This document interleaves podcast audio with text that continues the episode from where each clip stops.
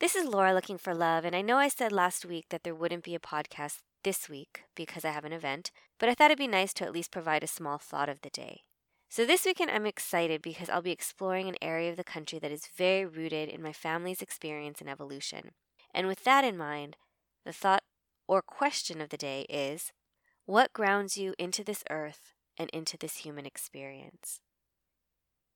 I'll be back here next Friday with a full episode and a follow up to the thought of the day. Have a good week.